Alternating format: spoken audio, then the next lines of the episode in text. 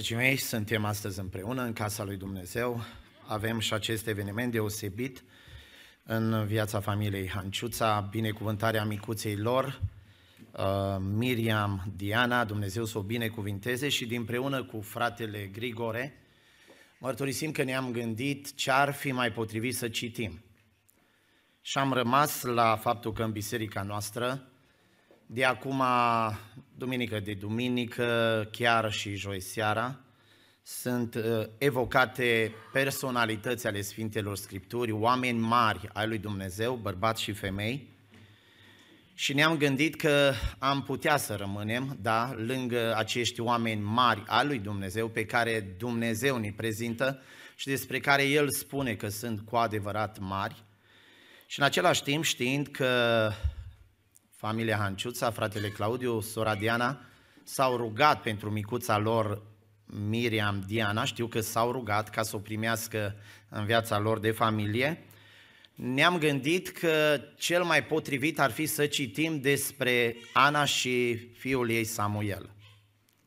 Omul lui Dumnezeu Samuel îmi rămâne mie înainte pentru câteva momente, să privim împreună la el, pentru că despre mama lui, o mamă excepțională de altfel, așa cum fratele Grigore a arătat, s-au spus deja foarte multe lucruri, un om mare al lui Dumnezeu, Samuel, născut în urma acestei insistente rugăciuni pe care mama lui, evlavioasă Ana, a făcut-o înaintea lui Dumnezeu, stătea multă vreme în rugăciune înaintea Domnului, vorbea în inima ei, buzele nu se le mișca, nu îi se auzea glasul, dar multă vreme își vărsa inima în rugăciune înaintea lui Dumnezeu și Dumnezeu a ascultat-o, Dumnezeu a binecuvântat-o cu acest bărbat excepțional, omul lui Dumnezeu Samuel. Se naște într-o vreme deosebit de grea din punct de vedere moral.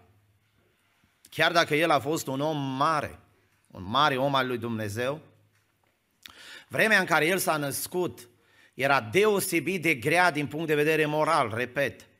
Citim în cartea Judecători, sunt cărțile pe care el le scrie, 1 Samuel, 2 Samuel, Rut și Judecători. Judecătorii sunt dinainte de el, el este ultimul judecător, primul dintre profeți, primul dintr-o perioadă profetică. Fiecare făcea ce îi plăcea în Israel. Din punct de vedere moral, atunci când ne uităm în Cartea Judecători, lucrurile nu stau bine deloc. Din potrivă, putem să vorbim de o decadență, de o cădere tot mai mare. Poporul nu învață din lecțiile pe care le are din partea lui Dumnezeu, pentru că Domnul a îngăduit ca mâna unor vrăjmași să apeșe greu asupra lui Israel, nu învață și continuă să decadă, continuă să păcătuiască, să se îndepărteze de Dumnezeu, să devină tot mai lumești, tot mai firești, tot mai asemănători popoarelor păgâne care nu-L cunoșteau pe Dumnezeu. Dacă ne uităm la vremea aceasta, este una deosebit de grea, uitați-vă bună oară, și între preoți ce atunci se întâmpla, preoții care slujeau la temple, întâlniri în vremea de atunci, templul încă nu era construit, mai apoi templul a fost construit prin Solomon, dar era cortul întâlnirii unde slujeau preoții. 1 Samuel, capitolul 2, versetul 12, ni se spune că fiul lui Eli, fiii marelui preot, erau niște oameni răi.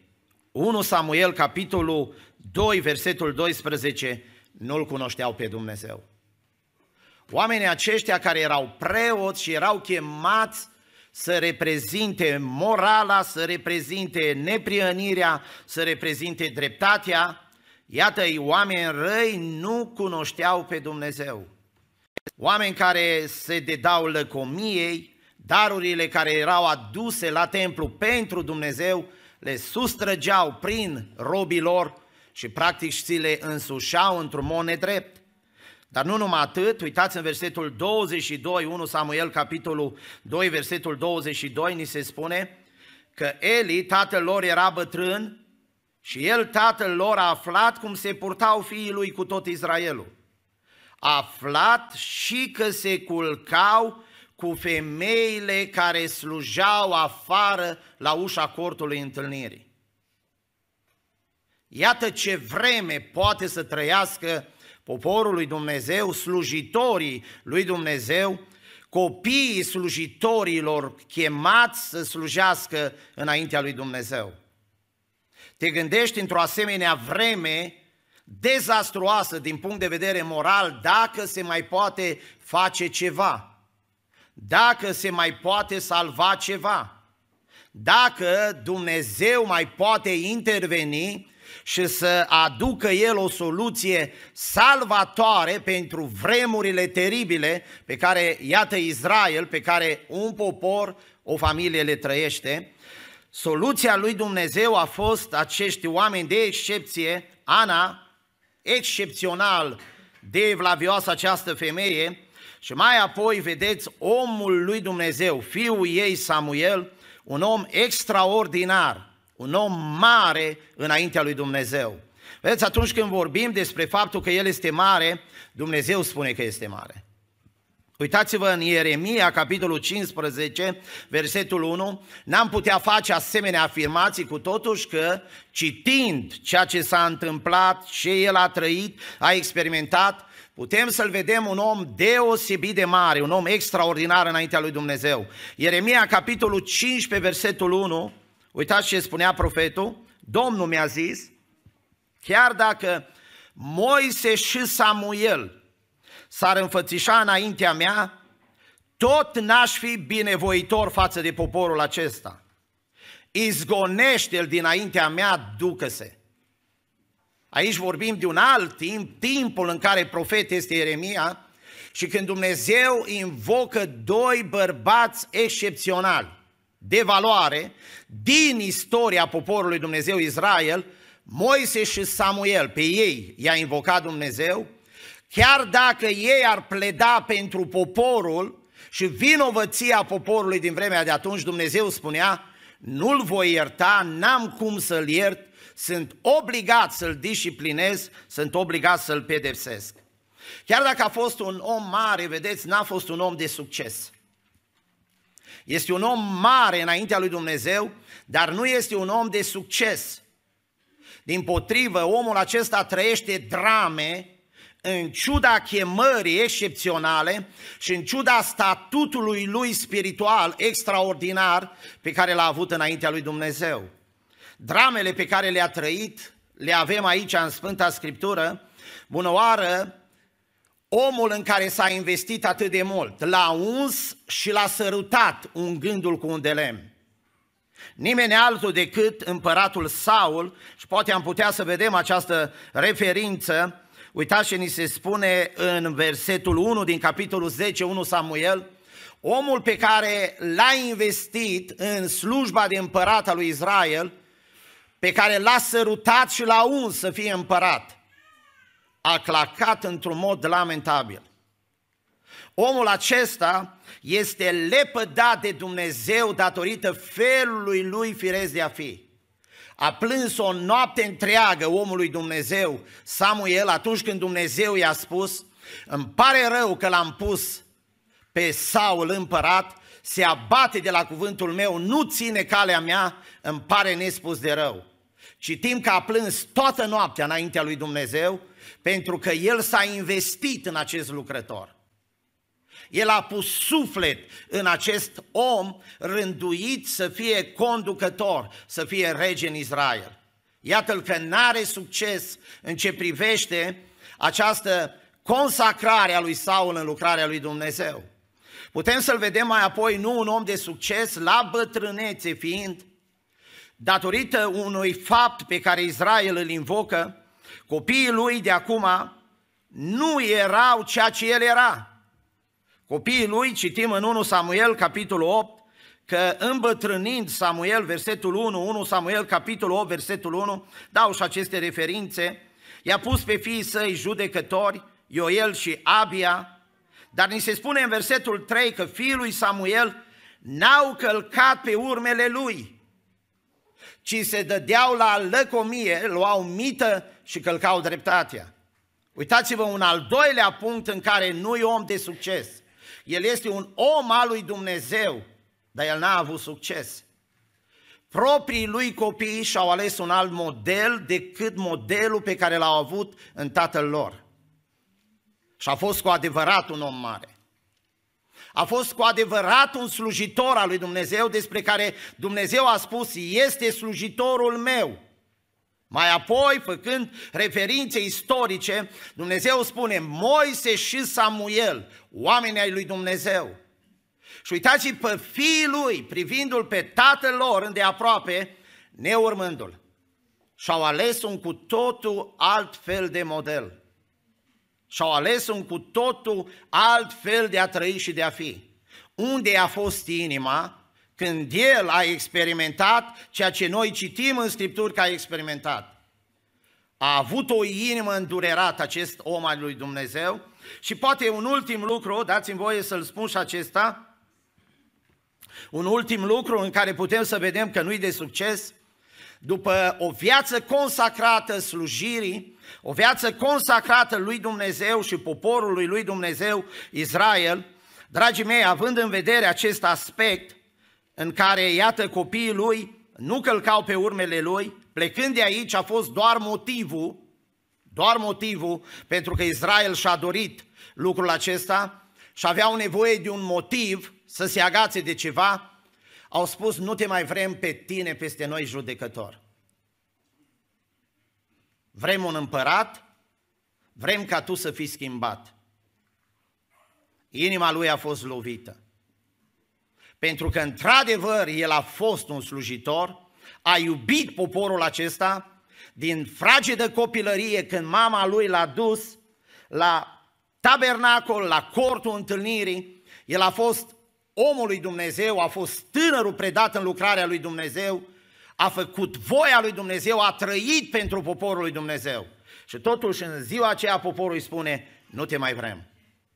Vrem să fii schimbat. Cu siguranță asta nu înseamnă succes.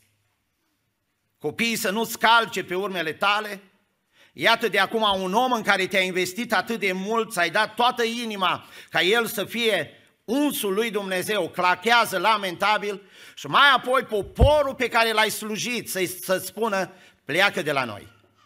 Nu mai avem nevoie de tine. Uitați-vă, lucrul acesta este consemnat în versetul 5 din 1 Samuel, capitolul 8. Eli, ei au zis, e vorba de poporul lui Dumnezeu, iată că tu ești bătrân și copiii tăi nu calcă pe urmele tale, pune un împărat peste noi să ne judece cum au toate neamurile. Versetul 6, Samuel n-a văzut cu plăcere faptul că ziceau, dă-ne un împărat ca să ne judece. N-a văzut cu plăcere, evident.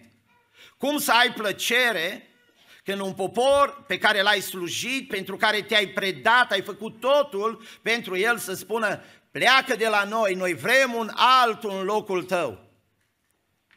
Amare a fost sufletul și mare a fost durerea când el a experimentat ceea ce noi citim că iată s-a întâmplat. Vedeți, Domnul cel care intervine, versetul 7 atunci, și a zis lui Samuel, ascultă glasul poporului în ce va spune, căci nu pe tine te leapădă. El a simțit că leapădă.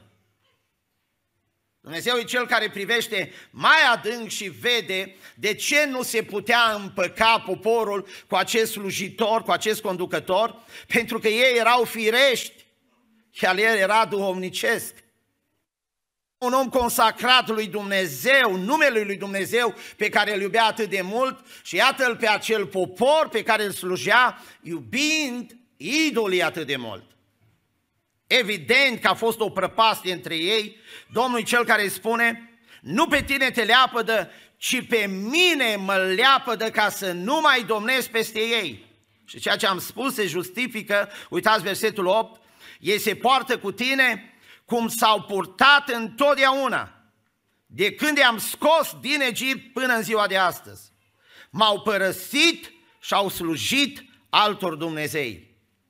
Un om mare al lui Dumnezeu nu e un om de succes, repet, e un om care suferă, e un om care este apreciat de Dumnezeu pentru toată lucrarea lui, Este un om în dreptul căruia vedem lucruri extraordinare, ca fiind omul lui Dumnezeu deosebit de mare. Chiar și aici, vedeți, când altcineva s-ar fi supărat, n-ar mai fi vrut să audă vreodată de ei, Dumnezeu e cel care îl ascultă pe Samuel în dorința lui de a convinge poporul că au păcătuit cerând un împărat în locul Domnului și în locul statutului de judecător pe care îl avea.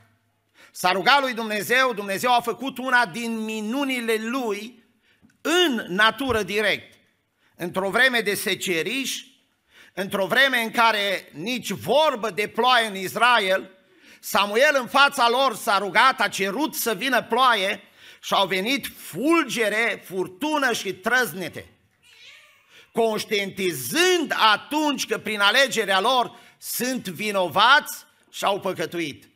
Atunci ei și-au dat seama că la păcatele lor a mai adaus un păcat, nesocotindu-l pe Dumnezeu ca împărat, nesocotindu-l pe omul lui Dumnezeu Samuel, dându-l deoparte spunând noi avem nevoie de un alt fel de om, avem nevoie de un împărat. Și într-o asemenea situație ar merita să citim ceea ce el a făcut. Uitați ce spune în uh, versetul 20 din capitolul 12, aici suntem.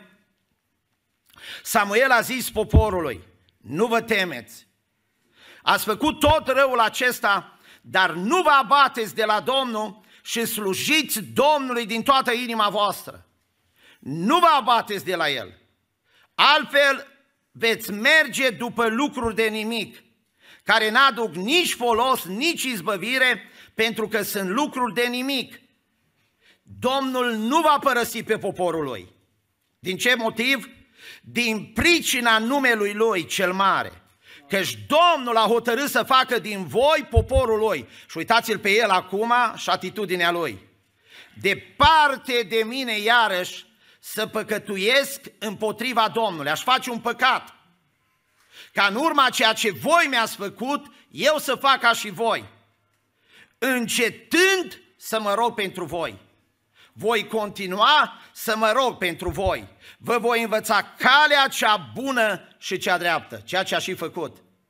L-au dat la o parte, n-a renunțat la lucrare.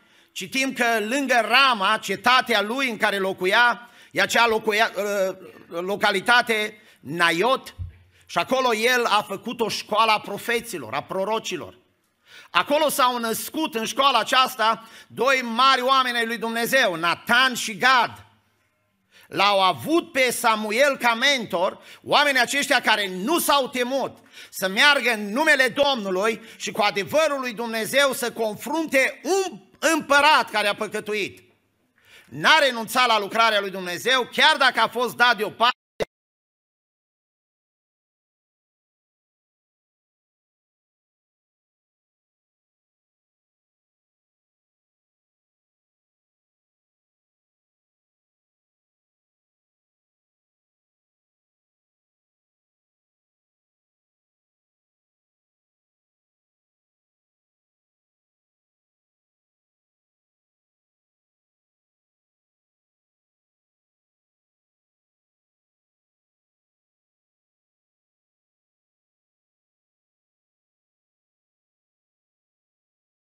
mărărit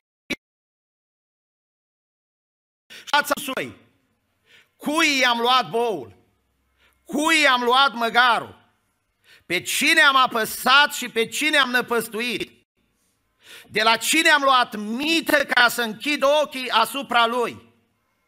Mărturisiți și vă voi da înapoi din poziția lui de judecător în Israel, în care avea toată puterea politică, spirituală în mâinile lui, putea să uzeze, să facă abuz. E la sfârșitul vieții lui, când ei spun, nu mai vrem să auzim de tine, vrem un alt lider în fața noastră, stă în fața lor și le cere, spuneți voi pe care dintre voi l-am nedreptățit. Și uitați versetul 4, ce ni se spune? Ei au răspuns, nu ne-ai apăsat, nu ne-ai năpăstuit și nici n-ai primit nimic din mâna nimănui. El le-a mai zis, Domnul este martor împotriva voastră și unsul lui este martor în ziua aceasta că n-ați găsit nimic în mâinile mele. Și ei au răspuns, sunt martori. Slăviți să fie Dumnezeu! Oameni mari al lui Dumnezeu, un om mare al lui Dumnezeu. Am spus că omul acesta a început această eră profetică, cu el începe. Dacă ar fi să citim în Cartea Faptele Apostolilor, putem să vedem lucrul acesta consemnat în mod clar, prorocii începând de la Samuel. Ce a putut să-l facă pe omul acesta mare înaintea lui Dumnezeu? E o întrebare. Un om nu de succes, un om al lacrimilor și a suferinței și a insuccesului și a realizărilor pământești, și totuși un om mare al lui Dumnezeu, născut într-o vreme teribil de grea din punct de vedere moral. Ce a putut să-l facă mare înaintea lui Dumnezeu? Și sunt trei lucruri, le pomenesc. Ne au în vedere și pe noi, vă au în vedere și pe voi, frate Claudiu, sora Diana. Primul lucru, dragii mei, care putem să-l spunem, este influența evlavioasă a unui părinte credincios. Asta a contat mult în viața lui Samuel. Chiar dacă, vedeți, nu în viața tuturor părinților evlavioși contează lucrul ăsta. Copiii lui Samuel n-au ținut cont de evlavia tatălui lor. Și-au ales drumul lor și calea lor. Dar în cel privește pe Samuel, el a fost influențat de evlavia mamei lui. Femeia aceasta, așa cum fratele Grigore arăta, deosebit de evlavioasă, rugăciunea. Era o stare de vorbă cu Dumnezeu pentru ea. Lauda era până la urmă adusă din toată inima ei lui Dumnezeu. Cuvântul în care a spus că îl voi consacra, unde a fost inima ei de mamă? Când un copil născut pe care îl avea în urma unui timp când a fost înțepată și înveninată că nu naște și nu are copii, s-a, s-a despărțit de el lăsându-l la tabernacolul lui Dumnezeu. O femeie ce are cuvânt, o femeie ce își exercită evlavia, o femeie ce laudă pe Dumnezeu, o femeie ce știe să mijlocească înaintea lui Dumnezeu. Influența asta acestui părinte credincios, evlavioasă, a contat enorm în viața tânărului Samuel. An de an, mama lui îl căuta, îi aducea ta mantie, de fiecare dată cu un număr mai mare, el creștea, pentru timp de o săptămână stătea cu el, dovadă că nici el nu-și începe scrierea cărții sale, 1 Samuel, fără să pună bazele, fără să pună temelia, mama lui evlavioasă Ana, care l-a purtat pe braț de rugăciune înaintea lui Dumnezeu, care l-a purtat în mijlocire înaintea lui Dumnezeu. Oare într-adevăr lucrul acesta așa să fie? Contează atât de mult ce facem noi ca și părinți în fața copiilor noștri? Contează atât de mult ce fac părinții noștri ca și părinți în fața noastră ca și copii? Subscriu că da. Subscriu că da. Pentru că dacă este cineva care are un cuvânt greu în casă, acela este tata și mama. Dacă este cineva care are ultimul cuvânt în casă, acela este tata și mama, nu păstorul bisericii, păstorii bisericii, slujitorii bisericii au ultimul cuvânt. Nu, nici vorbă. Ei sunt întâlniți duminică, poate la întâlnirile de tineret, poate în diferite activități, eu știu, pe care biserica, pe care tinerii le au. Noi așa, tabere creștine, ce spune tata și mama este vital. Și dacă tata și mama, vedeți, sunt caracterizați de evlavie, ei vor reuși să ducă sufletul copilului către Dumnezeu. Ei vor reuși să ducă viața copilului către numele lui Dumnezeu, către consacrarea față de Dumnezeu și față de ascultarea de Dumnezeu. Doamne, ce scumpă este această zi! Vedeți când copiii noștri, când copiii aleg să-L slujească pe Dumnezeu. Și cea mare este aceea zi. Când iată copilul nu îl slujește pe Dumnezeu. Iată că a apucat o cale a lumii, a păcatului, a dependenței de alcool, de tutun, a diferitor lucruri murdare, hoție, poliție, cercetări penale. Doamne, câtă amărăciune și câtă durere în viața unei familii care trebuie să-și vadă copilul trecând prin așa ceva. Și de multe ori, vedeți, lucrurile se întâmplă cum se întâmplă datorită faptului că tata și mama n-au fost evlavioși în casa în care l-au crescut pe copilul lor. Se spunea de mama lui Augustin, dar câte, câte exemple n-are istoria bisericii. Suzana Wesley, 17 copii a crescut printre care pe John Wesley, dacă ar fi să ne urmărim liniile noastre ale penticostalismului, vin de la John Wesley, care predica sfințirea vieții, înnoirea lucrată de Duhul Sfânt. Deci dacă e să ne urmărim o linie a noastră din punct de vedere istoric a creștinismului, o avem, trece pe la John Wesley, văduvă. Femeia aceasta și-a pus toată încrederea în Dumnezeu atunci când a avut atâta nevoie de Dumnezeu în viața ei. În fiecare zi pe unul dintre copiii ei îl lua și cu el se ruga. Se ruga. Avea timp pentru el. Ca împreună să se roage lui Dumnezeu și împreună să-L invoce pe Dumnezeu. 17 copii. Și iată-l pe acest John Wesley care mai apoi propovăduiește cuvântul lui Dumnezeu. Cu siguranță, dragii mei, părinți, stimați părinți, frați și surori, suntem aici, vrea Dumnezeu să ne achităm de aceste sarcini. Oricât am fi de ocupați, oricâte lucruri am avea în responsabilitatea noastră, când noi ne neglijăm copiii și nu ne rugăm cu ei, noi nu lăudăm pe Dumnezeu în fața lor, noi nu suntem oameni de cuvânt în casele noastre. Dragii mei, ceea ce facem nu va aduce o influență pozitivă pentru ei. Și lăsați-mă să merg la al doilea punct, vrem să încheiem și chiar încheiem. Da, dacă această influență evlavioasă a unui părinte credincios a contat mult, a contat enorm, mai apoi cunoașterea personală a lui Dumnezeu. Aș vrea să citesc această referință. Dragii mei, într-un mod extraordinar, paradoxal, dar nu-i paradoxal, pentru că după cuvântul lui Dumnezeu este atât adevăr, chiar dacă Samuel îl slujea pe Dumnezeu, el nu-l cunoștea pe Dumnezeu. A avut nevoie și el, chiar dacă mama lui era credincioasă, de o zi când să-L cunoască personal pe Dumnezeu. Și uitați-vă în 1 Samuel, capitolul 3, versetul 7, ce ni se spune. Aici, hai, și unul, merită și unul. Tânărul Samuel, 1 Samuel, capitolul 3, versetul 1, putem să vedem această referință. Tânărul Samuel slujea Domnului înaintea lui Eli. Cuvântul Domnului era rar în vremea aceea. Și vedeniile nu erau dese. Apropo de starea decăzută a lui Israel. Și uitați-vă acum la versetul 7. El care îl slujea pe Dumnezeu. Versetul 7. Samuel nu-l cunoștea încă pe Dumnezeu. Și cuvântul Domnului nu-i fusese încă descoperit. Da, dar în ziua când l-a cunoscut pe Dumnezeu și cuvântul îi, făcu, îi, îi se făcuse descoperit, el a putut să ajungă marele om al lui Dumnezeu. Slăvit să fie numele lui Dumnezeu. Și vreau să închei, mai este un lucru, cred, contează enorm conștientizarea consecințelor dezastruoase ale păcatului.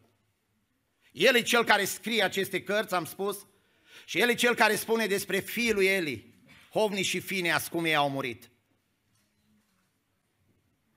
Ei și-au permis să fie lacon, ei și-au permis să fie imorali, dar într-o zi au murit amândoi. Pentru că păcatul este dezastruos în viața unui om.